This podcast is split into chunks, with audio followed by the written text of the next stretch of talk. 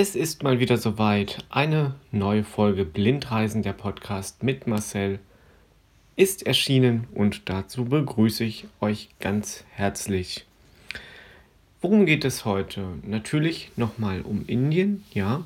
Wir sind ja immer noch bei der großen Indien-Serie und ich habe mich heute mal an ein Thema rangewagt, welches nicht ganz so einfach zu verstehen ist.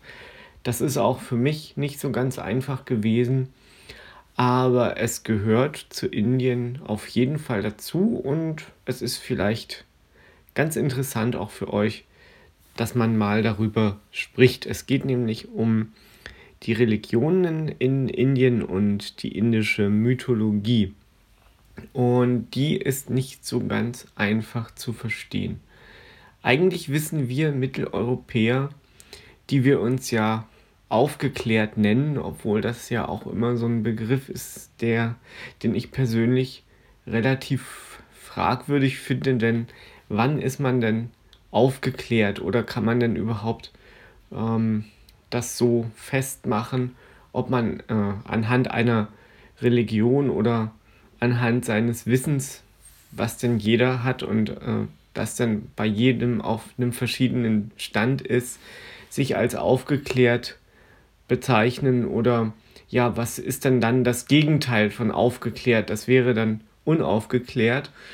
Und das ist natürlich dann auch wieder irgendwo ein Stigma. Ja, es ist nicht so ganz einfach.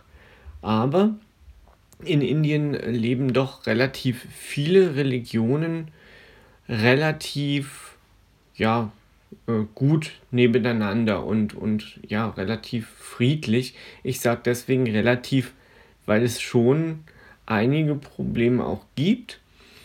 Ähm, aber wir persönlich davon auf unseren Indienreisen nicht so viel mitbekommen haben, glücklicherweise. Eigentlich gar nichts. Ähm, es ist so, dass in Indien die Hindus vorherrschen, also die äh, hinduistische äh, Religion vorherrscht und da äh, gibt es jetzt in letzter Zeit äh, schon vermehrt Probleme, denn ähm, die Hindus äh, sind, äh, gibt, also dort gibt es auch eine recht nationalistische Partei und die versuchen, die Muslime etwas zurückzudrängen.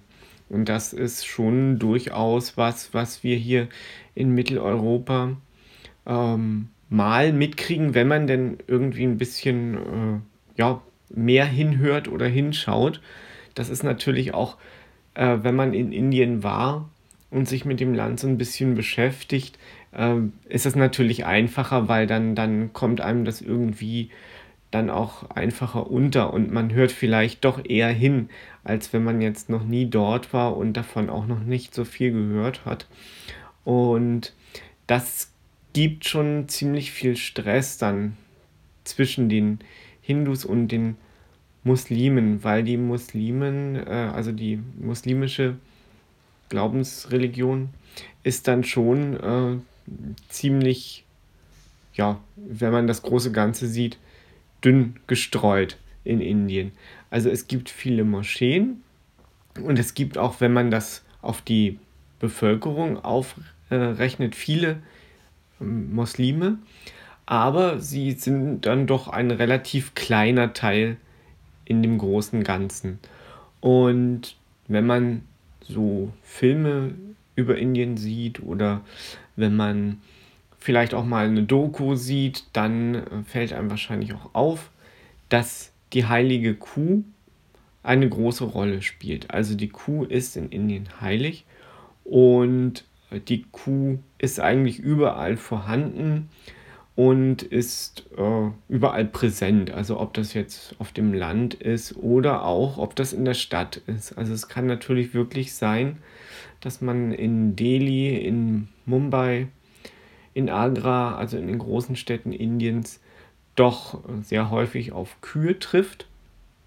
Und die Kühe sind sozusagen äh, die, die Lebenserhalter Deswegen sind die auch heilig. Also man bekommt das Fleisch von der Kuh, man bekommt die Milch von der Kuh und deswegen ist die Kuh auch bei den Hindus heilig. Und da muss sich natürlich auch jeder dran halten. Äh, was aber auch passiert. Also wenn man eine Kuh anfährt, dann äh, hat man, glaube ich, ein ziemlich großes Problem. Vor allem dann, wenn es jemand sieht. Die großen Autobahnen, die in Indien jetzt immer wieder entstehen, die werden auch etwas höher gebaut. Also das heißt, dass äh, keine Tiere auf die Autobahn kommen können und dass man da auch vernünftig fahren kann. Und wir haben das natürlich auch gemacht. Wir sind von Delhi nach Agra gefahren, zum Beispiel auf der Autobahn. Ich glaube, das war sogar die einzige Autobahn, die ich bis jetzt in Indien benutzt habe. Hm, bis jetzt heißt irgendwann mal wieder Indien. Ja, und ähm, da, die war schon sehr gut. Und die wird natürlich jetzt äh, immer mehr, die werden immer mehr ausgebaut, die Autobahn weil natürlich auch sehr viel Verkehr ist und dort wird auch relativ gesittet gefahren, was man eigentlich von den Städten nicht unbedingt sagen kann. Und da wird die Kuh insofern auch geschützt, dass die Autobahn höher gebaut wird und dass, soweit ich weiß, dann auch teilweise Zäune an der Autobahn sind, dass dort keine Kühe drauf können. Ja, kommen wir noch weiter zu den Religionen. Ist ja eigentlich das Thema dieser Folge. Ähm, ja, der äh, Hinduismus ist sehr, sehr ausgeprägt und es gibt eigentlich drei Hauptgötter. Das ist Brahma, Vishnu und Shiva. Und daran orientiert sich eigentlich alles. Ähm, Brahma ist eigentlich ähm, ja der höchste Gott dieser Dreieinigkeit, so nennt man das. Und es gibt diesen Brahmaismus wohl nicht mehr so, also der ist nicht mehr so ausgeprägt, dass man jetzt unbedingt ähm, den Gott Brahma anbetet. Man konzentriert sich da irgendwie eher auf Vishnu und Shiva. Und wenn man einen Inder fragt, der ja hinduistischen Glaubens ist, der sagt einem, so war das bei uns jedenfalls, dass es eine Million Götter gibt. Also so sagen es die Inder. Es gibt für alles irgendwie einen Gott, den man anbeten kann, wenn man in einer gewissen Lebenslage, Lebenssituation ist. Und ja, da haben wir Vishnu, das ist sozusagen der, der Schöpfer und der alles sozusagen auf den Weg bringt, so kann man das sagen. Und dann haben wir Shiva, das ist der Zerstörer, der aber auch dann durch die Zerstörung wieder dafür sorgt, dass neues Leben entstehen kann. Also es ist nicht immer schlecht, Zerstörer zu sein. Jedenfalls ist das äh, bei den Göttern so.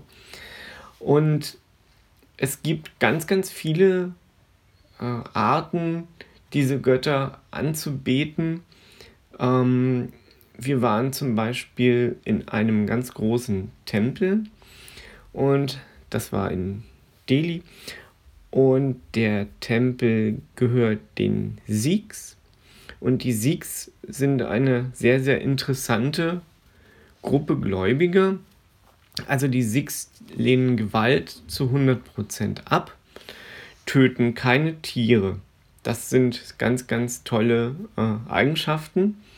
Und die Sikhs haben dort in ihrem wirklich wahnsinnig großen Tempel eine Küche eingerichtet, in der sie arme Menschen versorgen. Also da kochen ganz viele Menschen, da waren wir auch.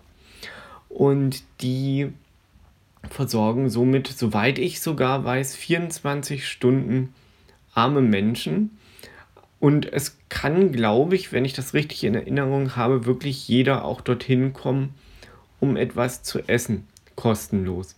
Was man natürlich nicht machen sollte, wenn man es sich leisten kann. Denn in Indien ist es wirklich auch so, dass es ganz, ganz viele Menschen gibt, die da wirklich auch bedürftig sind und die, ähm, ja, für die das eigentlich sein sollte. Aber ich glaube, man wird auch theoretisch wahrscheinlich als Tourist nicht abgewiesen, weil das einfach so die Glaubensphilosophie von den Sikhs ist, dass man ja jeden Menschen gleich behandelt und ähm, den Menschen nicht über das Tier stellt. Ich glaube, das ist irgendwie auch äh, eine ganz, ähm, ja, eine Säule dieser, dieser Glaubensrichtung. Und ähm, wenn man natürlich jetzt dann äh, interessanterweise in so einem Tempel ist, dann äh, kann es natürlich auch sein, dass nebendran eine Moschee steht. Und ähm, das ist das, was mir in Indien auch so oft aufgefallen ist, dass dort wirklich so verschieden die Religionen auch sind, nebeneinander und zwar sehr, sehr dicht nebeneinander, äh, ihren Glauben äh, ja, aus, ausleben und, und leben dort. Und das ist sehr, sehr interessant, dass das so funktioniert.